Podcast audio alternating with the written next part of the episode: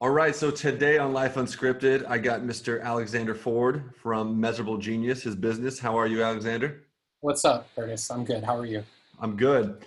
So I want to kind of get right into the hot, juicy stuff with you right now and kind of going like, how did you get into what you do now? How did I get into what? How did you um, how did you kind of how did you start your path into measurable genius? Well, I have authority issues. So, uh, like my, I'm an only I'm an only child to an upper middle class family, and uh, I would be that guy hanging out with the delinquents, encouraging their delinquency. So I've I've always had like this affinity to be the second to those in command, so to speak. It's just kind of been that place. I can show up in a room and become like the second to a John Demartini, or become the second to like someone who's doing something in the world because I have this ability to like connect into what's important to them, I guess. Yeah. Um, and that started out early when I was young because of my authority issues. Uh, I just don't I don't believe almost anything anybody tells me right away.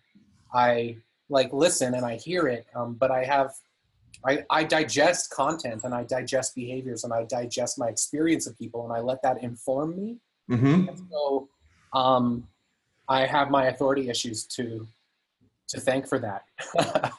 so you know, uh, not wanting to be uh, run by an authority I didn't understand and didn't agree with led me to like not really give a fuck about the education system. Um, I happen to be in, intelligent, like pretty smart, and I can like game systems pretty well. So I I was that student that went through school who could have been getting A pluses, but only got A minuses because I never tried. Okay. Like I was just too busy going out into the world and figuring shit out on my own.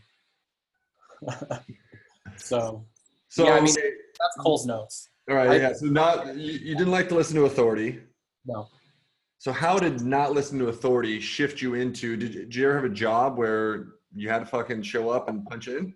Yeah, I worked at Cineplex Odeon for three days, and uh, on the third day, I handed in my uniform because they would make us count the cups, and they would like lock down the office. It was like command and control, and if you didn't get your cup count accurate, they wouldn't tell you the difference. They would just tell you it's wrong and make you do it again. And uh, so that didn't last. Um, I also worked at Dairy Queen yep. for three months, which I loved. I loved it. Uh, but we got to this point where the franchisee owners uh, would leave the supervisor keys in the till, and then they would hold me accountable to shortages.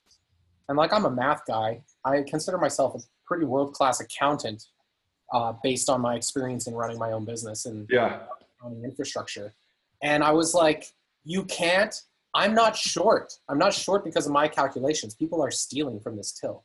You can't hold me accountable. So then I wrote a letter on his computer when he wasn't there. And then I took the letter home to get proofread by my dad. And then the next day I got a call. I was taken off the staff list because he turned on his computer and the letter printed itself again.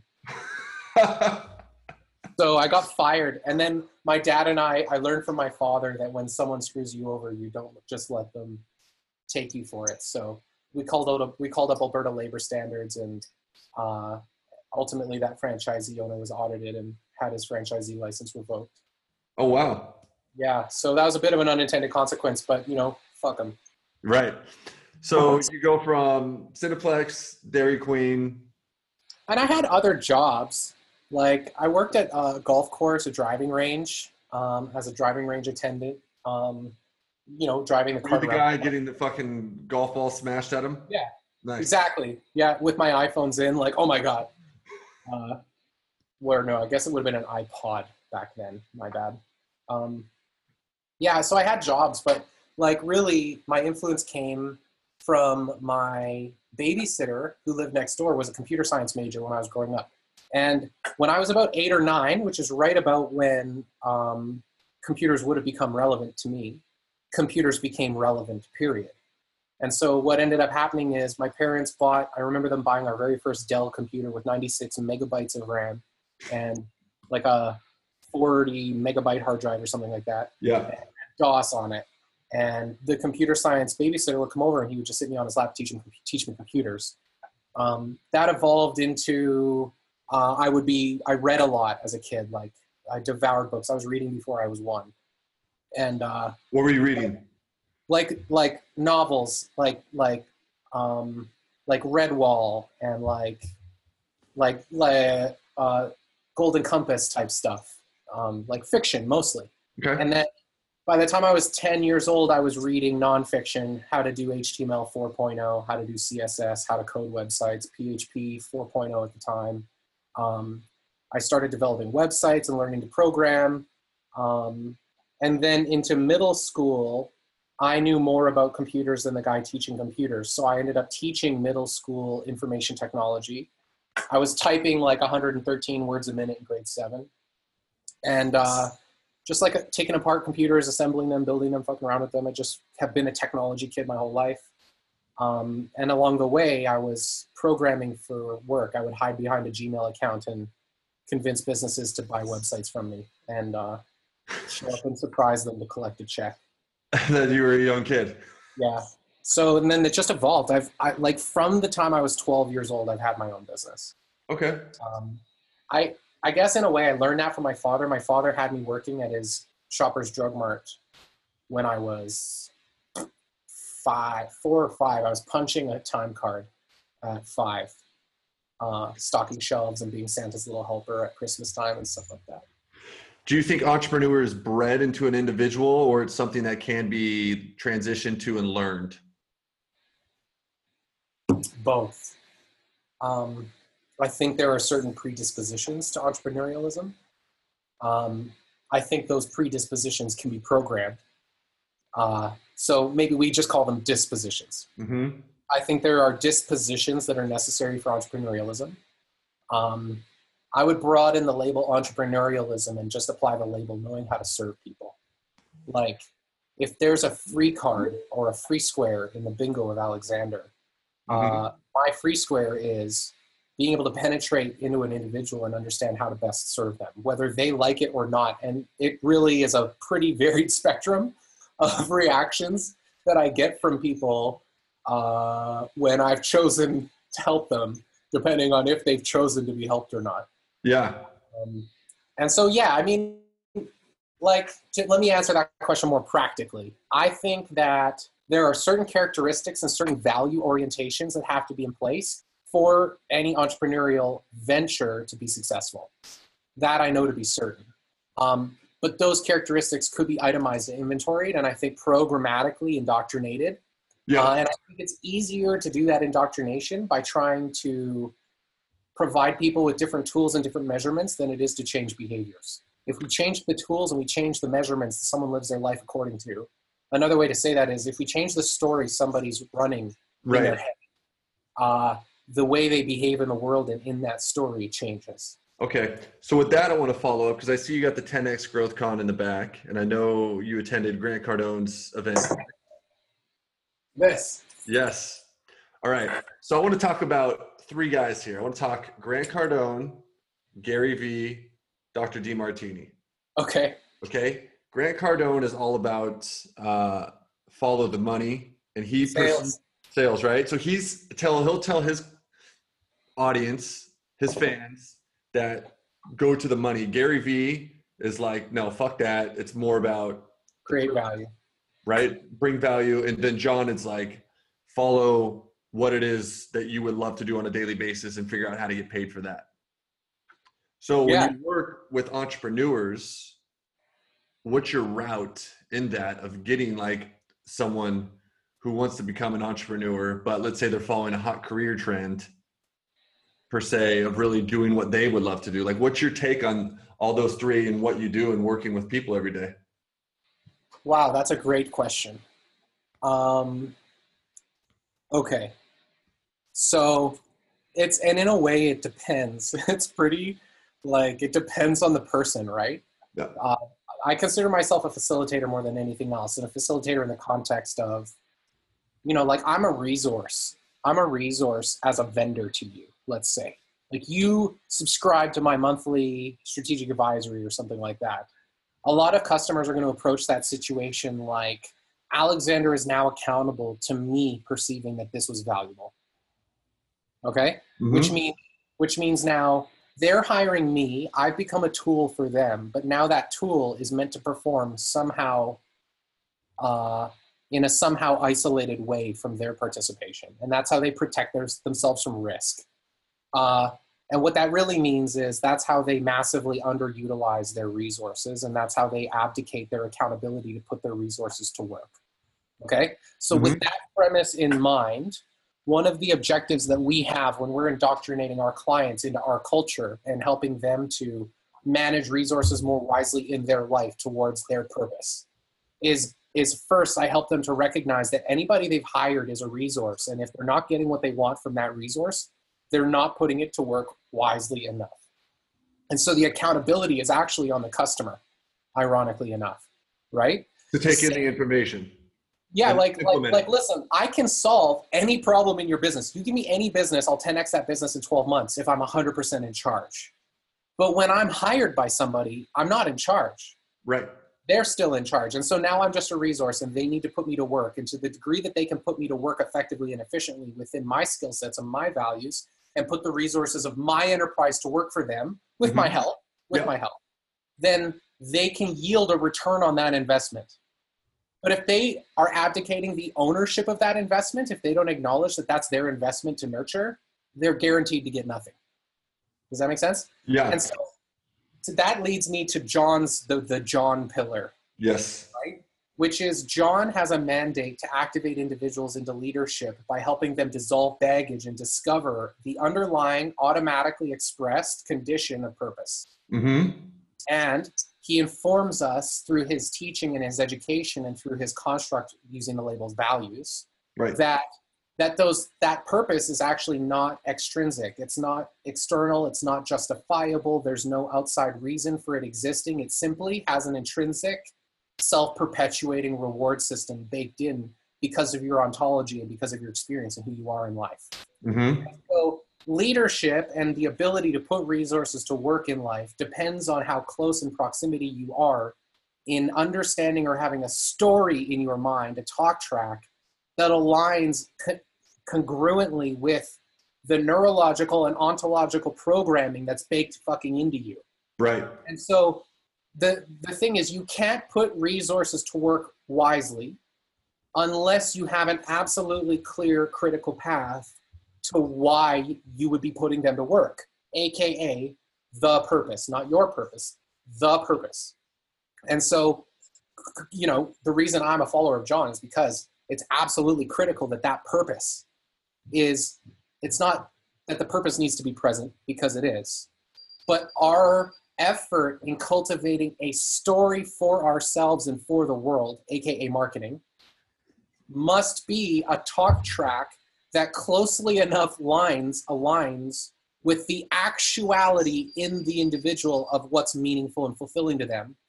Otherwise, they're automatically going to misallocate their resources Right. which means anybody they hire, any consultant, any money, any property, any asset whatsoever. An audience is an asset. hmm Your, your email list is an asset. Your Facebook viewers are an asset. Your employees are your assets. Your, your family is an asset. Your relationships are assets. Your physical body, everything in our life, if it exists in real life, is an asset. hmm So one of the things that John is known for saying is, you, to the degree you manage your resources wisely, you attract more resources to manage. Manage towards what? right? So you have to have purpose. And so, you know, I just, I literally just came from a meeting with a client, and he, this is how all of our meetings start. Alexander, I need a website. Can you quote me? No, I don't agree that. I don't know that you need a website. And if I take your order for a website, I'm agreeing that you have a plan.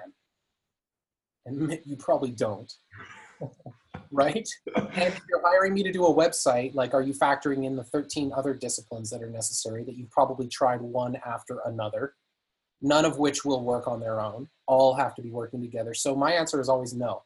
I maybe you need a website, I don't know, but my question is, do you have a plan? How how congruently accurate are you in your statement of core values for your business? How effectively and clearly have you defined your purpose? How effectively and clearly have you defined your big, hairy, audacious goal? how closely aligned in trajectory to what's actually important to you in life are those things? And how well are you producing a media empire around those storytelling points in order to enroll the culture of team and employees you're trying to recruit and enroll potential audience in a marketplace to buy your shit? Right? Mm-hmm. And so mm-hmm. that's where Gary Vee shows up and says, right. just serve people, just serve people. But we have to have an appreciation for people like Gary Vee who make statements like, just go create value because he's responding to something. He's not speaking to both sides of something because he believes in his story, one side is already overtly present. And the side that Gary Vee sees is a bunch of non congruently integrated, non aligned individuals with any sense of true purpose, just social media bullshit. Yep. And then what he says is, you know, you should work, right? you should go work. And so, what he's trying to do in kind of a tangential way is indoctrinate the concept of work for meaning. Work because the work is meaningful. Right. But he communicates it as just at the very least, stop bitching, stop procrastinating, and just do something. Yeah. Which will foster learning and will foster development. And he's thinking that they're by accident going to find their purpose. I've emailed him on three separate occasions copying John because Gary Vee says word for word, if there was a way that I could help you find your purpose, I'd be all over it, but there yeah. not And I'm emailing him being like, Gary, there is one. there is actually. There's this thing called a value determination process. Which is amazing. Right? It'll reveal yeah. it. It's not it's not woo woo. It's legit. Yeah. And and he's like, "This is the one piece I'm missing." I'm like, Gary, I know the guy. He's got the piece. You should talk to him. Hasn't worked yet. I'm I'm on a mission. They're gonna connect somehow. So you know, he's like hustle, hustle, hustle, work. But here's the thing: work is automatic to somebody who knows their purpose. Of course, it's like the kid who loves to play baseball or the girl who loves to go to dance class. Like that's all they fucking want to do. Right. And so like people look at me, they're like, "You're fucking bananas, dude." Like I get feedback all the time. They're like, "You're the most dedicated, disciplined, hardest worker I've ever met." And I'm like, "Here's the thing, guys. I've just, I just see no sense. The minute my purpose became clear to me, I recognize, and I'm a technologist, right? So I've kind yeah. of like I've got two brains. I've got a human behavioral, totally abstract, psychological thinking, Creative and then I've got yeah. this antipole which is a gift, which is programming, which is procedural or object orientated, uh, technological. You plug it in the right way, or it ain't working.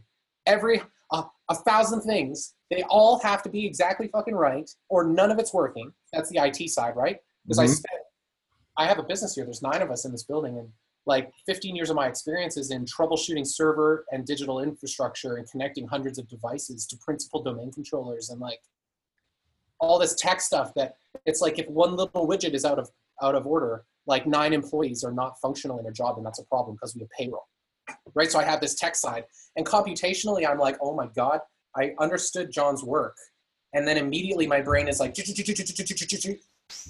literally, I used to play World of Warcraft eight hours a day, click, gone. I used to go do fun shit with my friends, click, gone.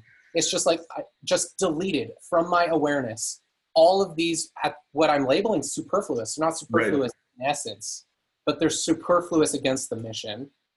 They just became immediate, immediately d- displaced. And the only thing that mattered to me was how do I put resources to work towards fulfillment of my mission? And then that compounded with my work ethic, which is present because I want to just achieve shit and I don't like authority. So I'm going to like prove the whole world wrong. I'm just going to work it. Right.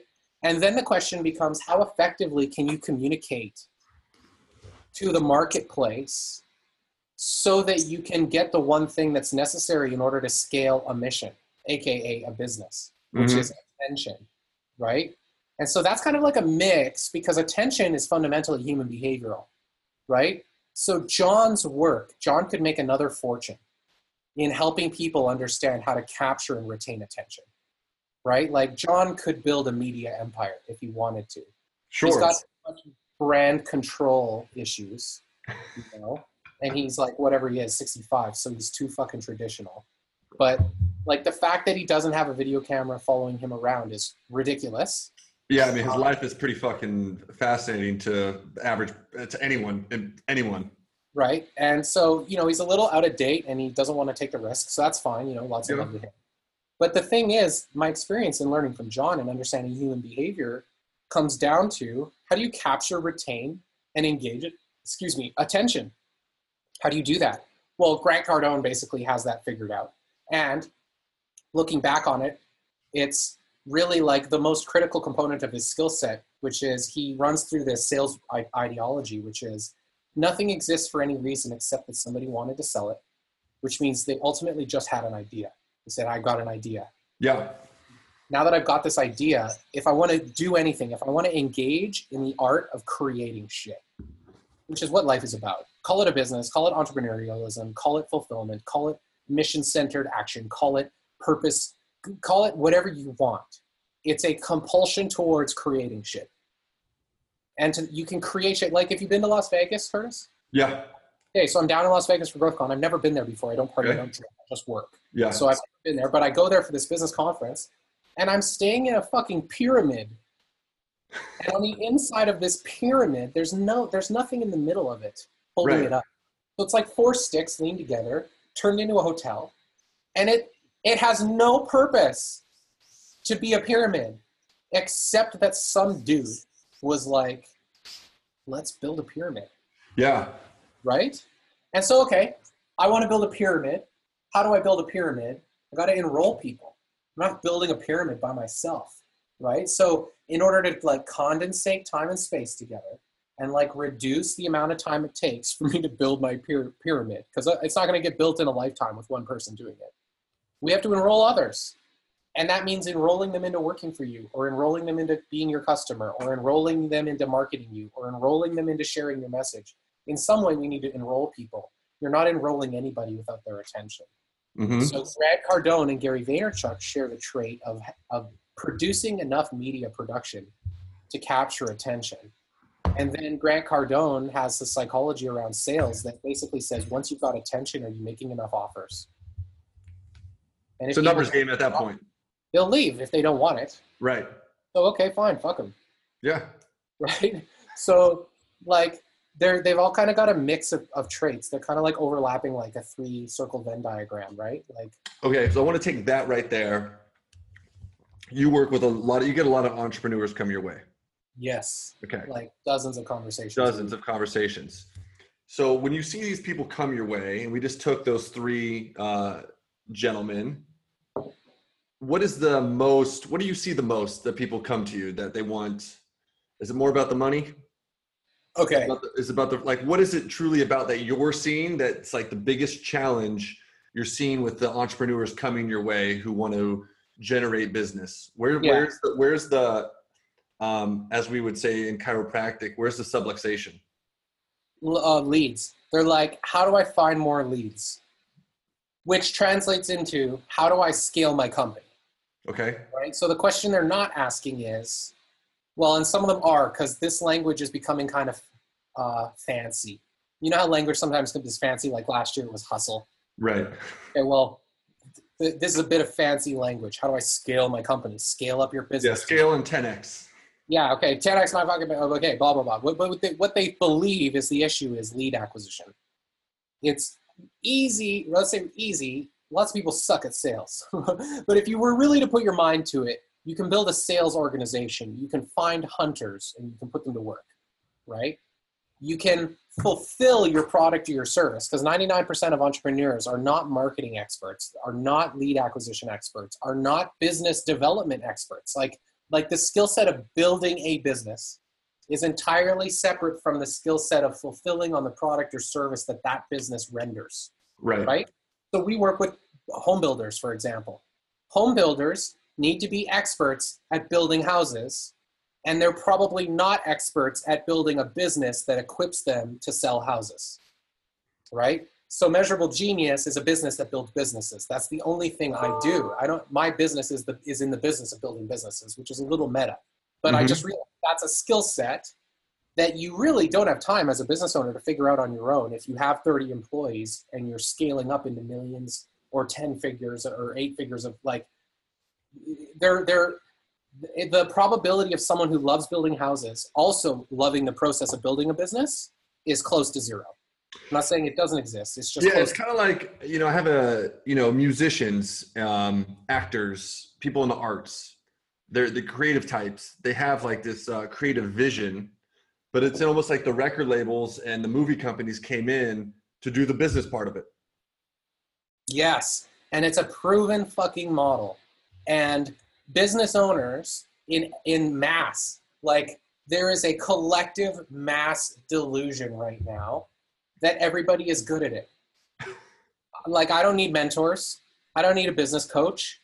I don't need to actually I'm going to just learn how to build a business. And I'm like, "Really? You understand 80% of your business is built on fucking computers, right? Do you know how to plug your computer in? Do you know how to hook up a server? Like, listen, I have a client doing $400,000 a year in online transformation education and coaching. So it's like facilitated e learning. It's not Yeah. just learning, it's not just coaching, it's coaching and e learning mixed. He's got three coaches working for him. His WordPress website, not including all the SaaS shit that runs around it, has 43 independent integrations. Okay? And then we've got custom themes on top of that with custom code and custom like like so let's just imagine you're a chiropractor Yep. and you want to scale to $400,000 a year. You're just going to figure out how to make 42 WordPress plugins, 10 SaaS applications, and custom programming and custom design. You're just going to make all that work in 90 days. No, I, mean, I work with a chiropractor now, and uh, I won't mention where they're located or what sex they are, but they have a huge frustration with their uh, billing system and their whole computer system. It's literally kicking their ass um, for the past months. Yeah. And the point of Like- like weird, really weird shit in the person's office is happening. Yes, exactly. And they're trying to do it themselves, I guarantee it. And they're like, or or what they're doing is they're hiring one of many specialized consultants They have one specialized consultant that keeps changing over all the time consistently. because they keep hiring different specialists thinking one of them is going to have the key. But the key is, well, I believe the key. Yeah. I'm building my whole fucking Let's share your key. Is maybe what's actually necessary is all the specialists. Like, like maybe, like John says, the world is is education obsessed, and we've we've created an entrepreneurial culture where we know more and more about less and less. Right. So let's take the average business owner. 20 years ago, there wasn't any such thing as SEO, brand development, strategic advisory, web application development, custom integrations of those plugins and applications, web hosting, backend email infrastructure, DNS records, web domains. Like none of this stuff existed. I've just listed like 10. There's actually like 30 or 40 disciplines involved in any functional business, right?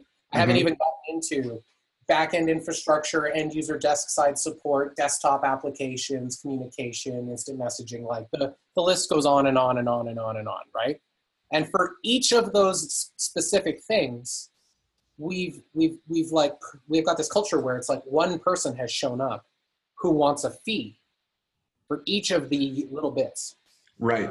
And okay, let's throw the money away. Let's say money wasn't the problem and you could afford to pay each of these people thousands of dollars a month. Okay, so now I'm paying for, let's say, let's start with social media. I got to pay for someone for Instagram, Content, Instagram content, face, yep. Then I got Facebook, Facebook. content. You need a videographer. Look, videographer. Okay, Yeah. sitting here, building me full time. Then you got like design, brand, communication standards, web development, software application support. Right? You have to get an autoresponder or an automation platform. You have to get email communication infrastructure. You like list goes on and on. You're paying all of those people. Let's say Right.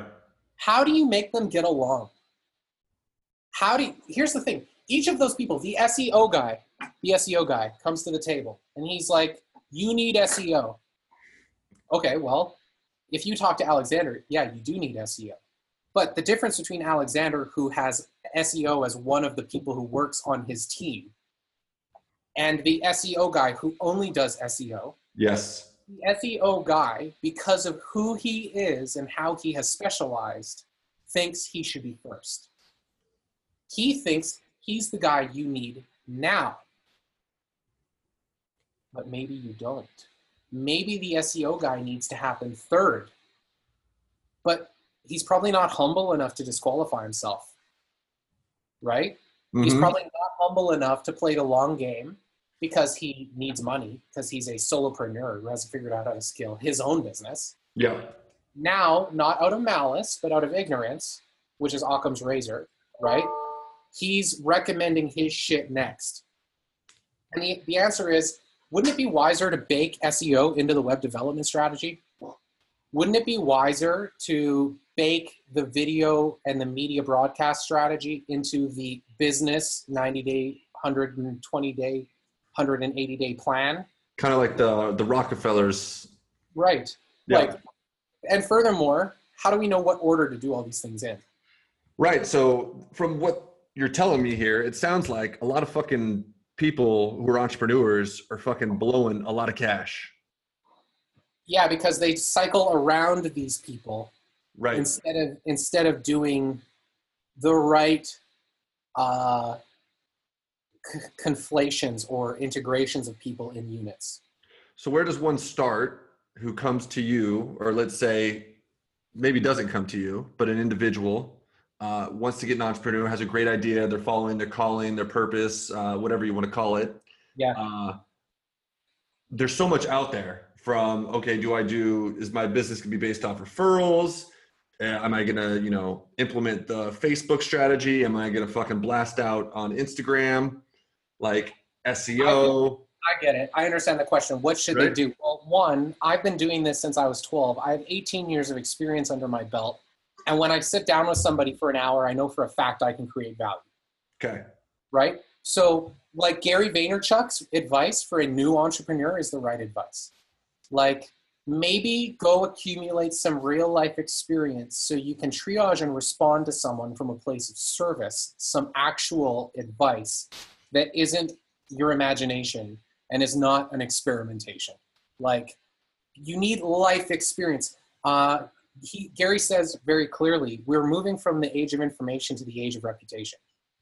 And the reason we're moving from information to reputation is because we need to and we have to depend on people like Alexander who can distill the ridiculous and inordinate number of variables available to me and just tell me what the fuck to do next. Okay, so on that one, you say the age of reputation, which ultimately is trust, right? You're building, Yeah. you're building, uh, your, you know, you're building your fans. Your fans now, they're yours. They trust you. They love what you put out. Just like in music, actors, uh, baseball teams, sports teams, they build a fan base, right? Yes. Entrepreneurs, they call it fucking clients. It's the same thing. Audience. Audience, right? So Yeah. not everyone has the ability. Uh, not too many people have a camera guy follow them all day long. Well, and they shouldn't because they actually don't know anything. Right. like, like that's the thing is like lots of entrepreneurs are selling shit that's actually worthless and they don't even know it. Like, Right. So that's like getting into the hot career trend versus actually fucking sitting down and figuring out, okay, what is it I'd really like to do? Or accidentally because here's the thing anybody who's gotten into graphics design seo et cetera et cetera et cetera like these specialized consultants as far as i'm concerned the fact that i exist represents the end of that era so like they're they may just actually have made a bad choice Mm-hmm. you just bought in on like you bought in on a on a on a career choice that isn't going to be sustainable for much longer with you doing it by yourself right? And so then those people have a decision to make. Like i meet with and i invite if, if there's people listening to this and you're a graphics designer or you're an seo person and what i'm saying is pissing you off good right? And then the other part of that is you have to find someone like me and join up and do the right thing for the customer, which is stop making them manage more people and specializations that they don't know how to manage and humble yourself to find a leader who can truly determine and create value for somebody. Mm-hmm. Because someone who's chosen the wrong career path, that's also a reflection that you don't know how to create value for people yet. Otherwise, you wouldn't have chosen that career path. Does that make sense? Yeah. If you've chosen a path where people either aren't or shouldn't be buying your shit, then that's a reflection of your inability to determine what's actually valuable in the world. As an entrepreneur. Yeah, which is a reflection of how close and congruent you are with understanding your own values. Which probably would come down to them subordinating to some outside authority and then pursuing a career that they're or the fantasy of cash or whatever. right. Yeah. And so Yeah. that's the thing is it's like are you actually serving people? Like that's the real question. Like like are you actually and not just like bullshitting the answer, but like does it serve your clients when you SEO their shitty website that doesn't have any traffic? Like are you serving your clients by producing video for them around a company that doesn't serve people? Are you helping your clients by selling them coaching services and have and and you not actually having ever built a business so how are you coaching right now there's optimization coaches and everything else if people want to pay you to hold them accountable that's fine you don't have to have any skill set to hold somebody accountable but like i kind of have a a bit of a middle finger up for the coaching industry because it's Okay. like glorified accountability consulting like i can pay my videographer to hold me account. I don't even need to pay him. I watch my own video. I'm held accountable. Well, I think the I think the coaching industry became a hot career trend of oh, become a coach. Right? Exactly. But- hey, here's the next path to cash. But if you're not going to fucking actually study stuff that's legit and actually transforms people, and you do the work yourself, there's a little bit of an incongruency there. Yeah. Because if you Right. really want to walk the path of a transformational coach, artist of the mind, whatever you want to call yourself, um, you got to be able to deal with your own shit. Yeah.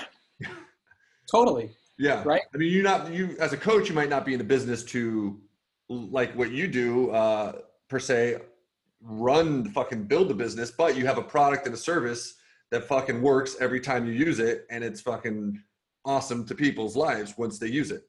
Yeah. Can you parachute in and like enable a sales team to increase their conversions by 20%? Exactly. Like show me some metrics, show me some measurables, and then allow yourself to be sequenced in that business owner's plan. And you're good to go. Like here's the thing. You can't you can't focus on more than five things a quarter, really.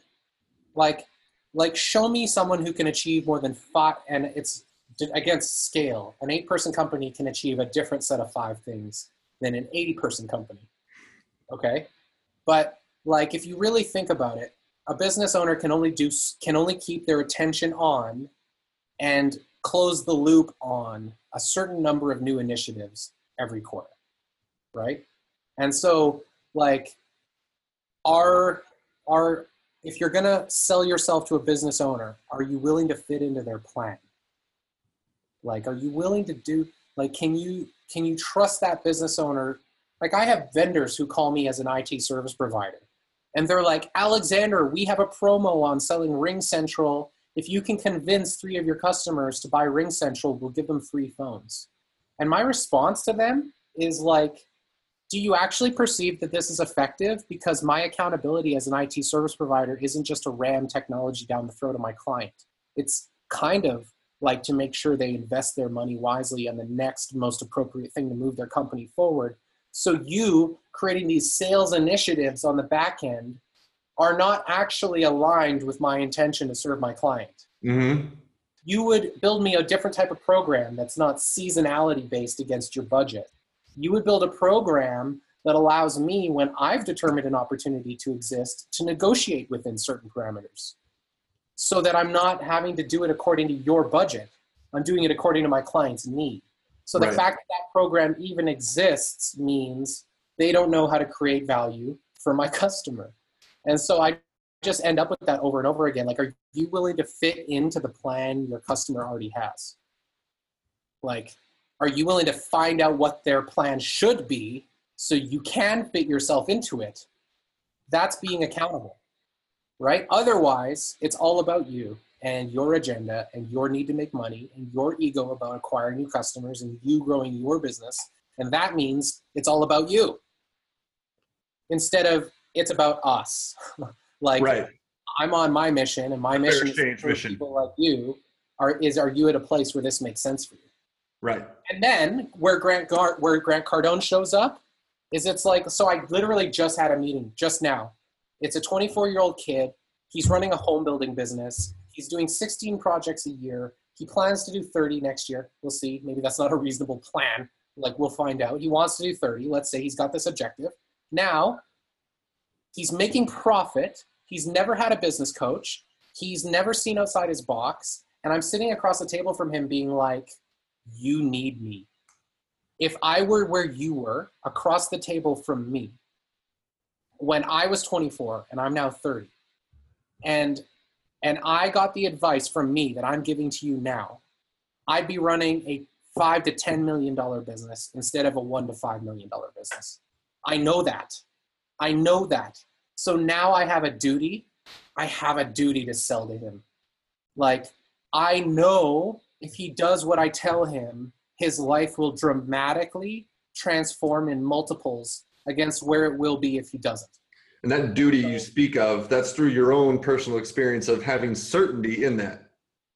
Because I actually run a Rockefeller Habits organization now. Right. And I'm intelligent enough and I trust in myself enough to like implant that concept. I can look back on my life and ask the question if I were doing what I'm doing now 10 years ago, would my life be different? It's almost like you know yeah. you know the effect of your own service and product of what it actually does on someone's life because you it's what it's done to your own life. Right. Exactly. And so now I'm like, listen, it's like, you know, I started exercising when I was in 2014. So I've been exercising as a thing in my life for 4 years. Okay. I'm now at a place in my life where it's like I'm fit and strong and agile and adaptable. And I was 195 pounds at the end of 2013, and I'm now 158, give or take. Like, I lost 35 pounds. I kept it off. Like, I'm toned. I have muscle, et cetera, et cetera, et cetera. That's a byproduct of exercising now for three years. It's not rocket science for me to ask the question if I had exercised 10 years ago, would I be more fit, agile, and adaptable and be further in my life than I was than I am now? Yes.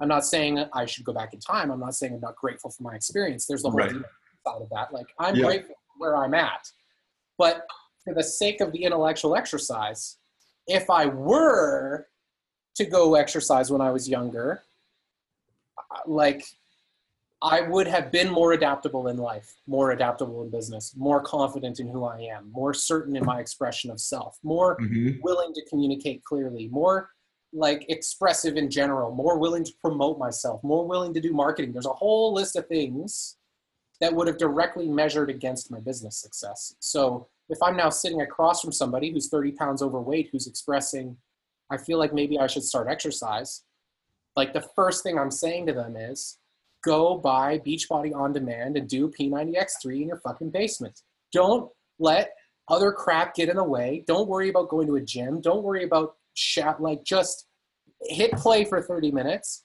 and two years from now your life will change. P90x is great. I did it. It works. It works. So i'm a technologist. If i plug a computer in and the computer doesn't work or i buy 10 of one type of computer and i have problems with them every time i'm going to stop selling it. Duh. Right? So why is it we're so willing to keep buying or keep selling stuff that if we were to buy it from a retailer, we'd never buy it again. That doesn't make sense. Trust. It comes down to trust again. Right. And so, you know, trust comes with what? Real experience. Right. And then real experience enables us to have foresight. And so, you know, Gary Vee says, go work. Yeah, you should work. You should work because it'll help you figure out your values. You should right. work because it'll help you develop foresight. You should sometimes work. those jobs you do that suck the most might teach you the most, and like, oh shit, I exactly. I don't like this. I don't like that. Exactly. Like, great. Now you know what you do like. Right. Right. So you learn about yourself, collect experience, create a muscle for foresight, so that when someone comes along with an opportunity, you can apply that foresight and act. Because the mo- the saddest thing about this meeting that I had today is that this person was like, "I get it. I agree. You're brilliant. It sounds like the right step You've spoken to all of my pain points. You've got my problem totally understood. I believe you could make a difference. He's like, but I just don't have any experience here. I need a couple days to think about it. And I'm like, really? So what are you going to do in the next two days? How you're just going to magically evoke those experiences into your being? No. He's going to look for someone in the environment who agrees with what you said to make that more trustworthy from someone he knows. Exactly. So he's going to check reputation. Right. Right He's going to go do those things. If he calls any of my clients, which he won't, but if he did, they'd all be like, hire him. Yeah. Right. And that's fine. So he's going to go through his process. But what we also know is he didn't act like this. Right. And so the thing about rich and successful people is that they're trusting enough in their foresight, even if they don't know the details, to step into action when the vector shows up. Mm-hmm. Like, if it even approximates a vector congruent with their mission, they're like, I'm in. There's, there's no only a certain amount of people on this planet, I would say, who truly can grasp that concept too, as, as well.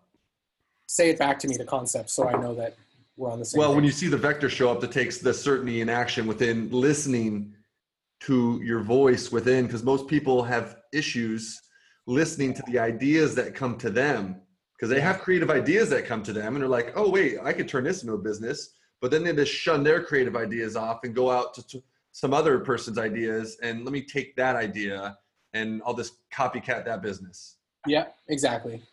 And so, you know, whatever. They'll develop some foresight that way, but people also have to give themselves permission to trust foresight. They have to trust like the thing is I'm so I'm so committed to the concept that it's all going to be fine. and I'm so committed to the concept that whatever I think is right in this moment is right. I'm just going to do Mhm. it. Like so I don't have I don't have those barriers, right? Like if it's it, I'm so calculated my one page strategic plan like you can I don't know if you can see it up here but it's like these three pages Yeah. Uh-huh. like we've done this five quarters in a row in my business like ask me what my brand promises are ask me what my purpose is ask me what my brand values are ask me what we're doing ask me what my brand story is ask me what our messaging is ask me what i believe in ask what i think is coming next like like if you're not building a media production company you're going to be dead in five years if you yeah, so let's let's let's let's talk about that. Uh, the Okay. media production. good You got daily. I know you have Daily Genius, and I know you just had a new idea for live stream live live stream live live stream live. okay So let's chat about that because I'm I'm a big fan of uh, production and uh, film and stories, and I you know seeing on Facebook and social media now it's everyone is creating more not everyone but people are starting to create Yes. still a very small percentage it Still seems like very a small. Yes, but it's very small very small. So I don't like this is one of those things. Again, I'm a technologist, right? So I'm not claiming I came up with this idea, but I look at people and where they're spending their resources. Yes. So you brought up Gary Vaynerchuk. Gary Vaynerchuk runs a, I think it's $180 million, 700 or 800 person firm right now called VaynerMedia. Yeah. Okay. You see no marketing for No. Vayner Media. Zero. Zero. $200 million company and basically zero. I'm sure it's not zero. like, I'm sure they do something. But he sinks, like, he's got a 40 person brand team. How many, how much do you think 40 people a year costs? Plus outside consulting, plus creative, plus copy, plus. what plus, he's plus, paying plus, them, I'd say a couple million. Okay, so he's putting three, let's say three to five million plus his personal time. Let's call it 10 million in value yeah. into Gary Vee, and probably zero relative to that on VaynerMedia. Okay, then he provides us with the following data. This is just data. I'm just a technologist, so let's just follow the data. Mm-hmm. Gary Vaynerchuk, who has a keyhole into Fortune 500 1000 because that's his client. So we've got access to a guy named Gary who chose to broadcast a message on YouTube, who has access to the marketing spending club. Like if you think about it, the Fortune 500 to 1000, their total marketing spend is 99% of the marketing spend on all of the planet. I'm sure that's a bit of an exaggeration, but probably not by much. I just made that statistic up, so don't take it for gospel. But for the sake of this exercise or for this lesson, it's Right. accurate enough. Okay, even if it's just 90, like, and Coke, Coca-Cola probably accounts for fucking 10% of that Right. right? Let's say they're 90%. Gary Vaynerchuk is telling us in March of 2018 that these companies are still facing the fire hose of their marketing spend on traditional print, radio, and television. Okay, data point number one 99% of marketing spend is not faced at Facebook yet. Yet. Point number one. Point number two, uh, almost 100% of the attention of any of your customers is in Facebook. That's proven. Mm-hmm. The fastest growing demographic on Facebook is like 55 to 67 year old women, and begrudgingly their husbands. Okay? Which means Facebook has achieved the full range of age spectrum. Now, the ad product in Facebook is only four years old, and their targeting is just reaching maturity. They like you think it's crazy to target people the way we can target on Facebook now? Give it another two. Give it another year. Oh, I can't imagine. I mean, you could already put in almost every detail about a person in the fucking when you want to run an ad. And we haven't even started. Right. Okay.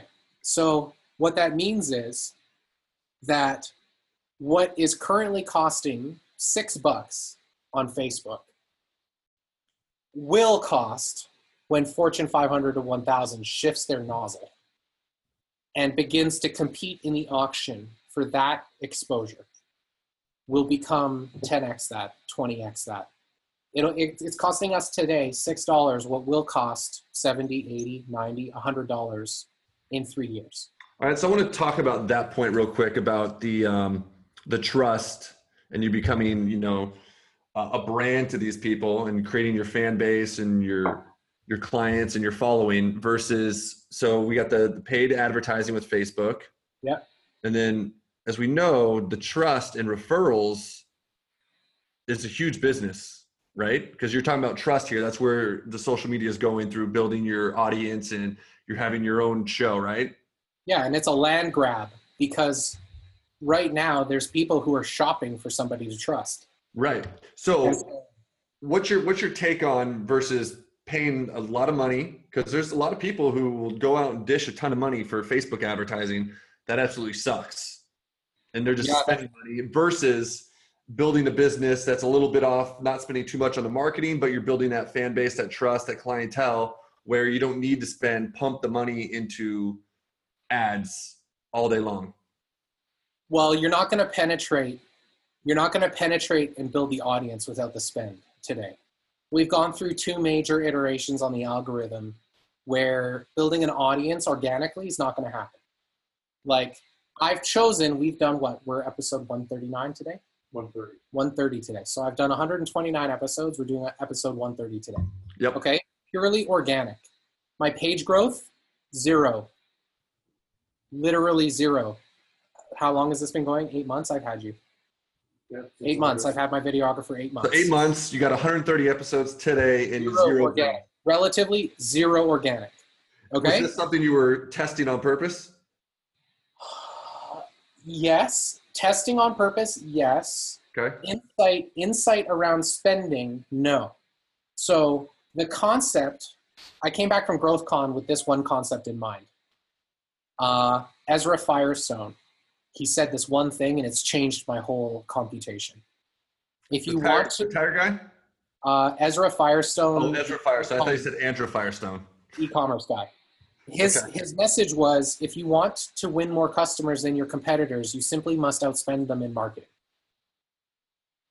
And so then here's what Gary I am spending more than anyone I know, and I'm still massively underspending compared to the market opportunity present with this land grab that exists today.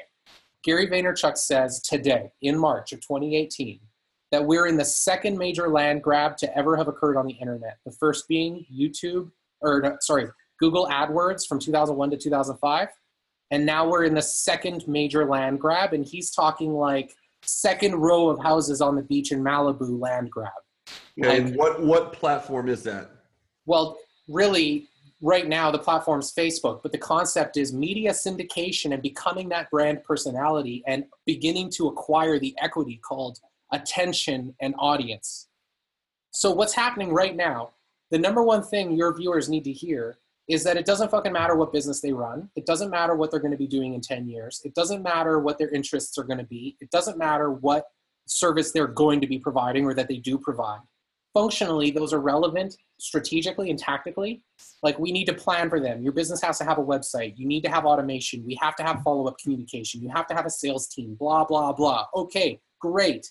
And if you don't invest right now in purchasing attention by producing media,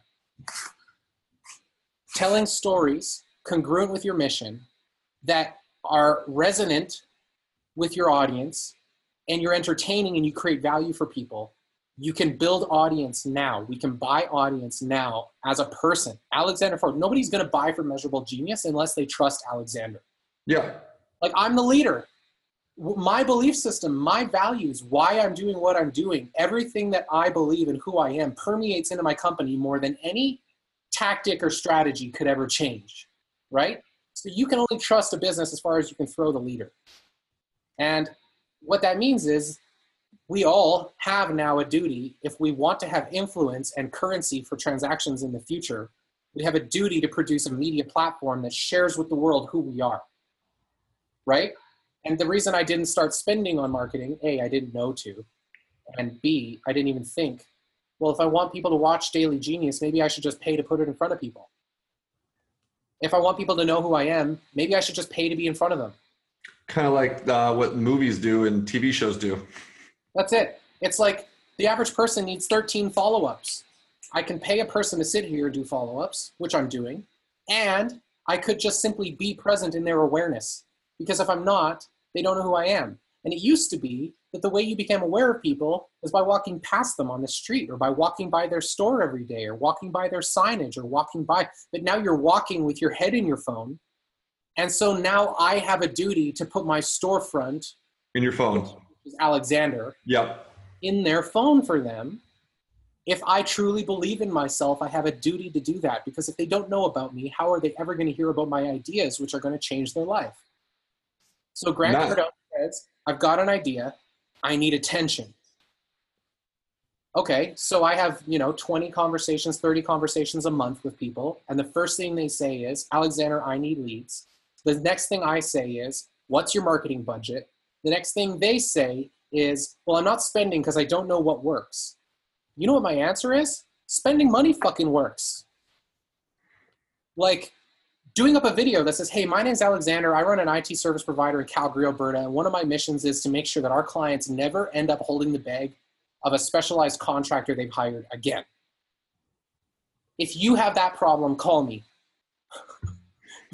okay, and spend 20 bucks a day to put that video in front of people, according to the innovation adoption cycle, two and a half percent of people are going to be innovators for my offer and they're going to buy my shit no matter what. Explain to me how marketing is a gamble. It's not. The gamble is do you believe in yourself and your message and your story and what you have the potential to do in the world enough to put yourself in front of the people, to expose who you are to people by spending money to put your video in front of them in their newsfeed? Do you have the guts? Do you believe in yourself enough? And if you don't, then it's not about your business and it's not about your offer and it's not about your product and it's not about your marketing. It's not about your message. It's about your belief in who you are as a person. Right. Are you give up? Are you going to leave them holding the bag? Do you actually give a shit about what you sell? Do you feel that what you sell is meaningful and is going to make a difference? And if the answer is no to any of those things, that's why you're not marketing. Mm-hmm. So, mission number one, you better get clear that you want to help people, that you actually do help them when they give you money. Find evidence for that because our, we're storytelling machines and our stories can be anything we want them to be. And the, the way we can program our own stories is by finding evidence to support what it is we want to believe because we can find evidence for anything we like. So if you're a person who's out there and you're like, well, I don't know if I make a difference, start looking for evidence. Where do you make a difference? Yeah, because yeah, that's just bullshit than telling themselves they don't make a difference because they actually do. Exactly. And it's no different than John says to own the traits of the greats, to look out into the world and see where you have what you see in others. Right. What is he teaching us to do? To find evidence to support the stories that are going to be congruent in moving us forward with our actual behavior. So Find evidence for where you deliver a service. Find evidence for where you have value. Find evidence for where you've served people. Find evidence for where your story has been compelling and impacted people. And to the degree that you find evidence to support who you are as a person, as a, a serving and caring individual, then you're going to feel confident in telling those stories because now you have evidence. It's not just a fantasy. You're not faking it till you make it. Yeah, and that shit doesn't work. Message can get shared.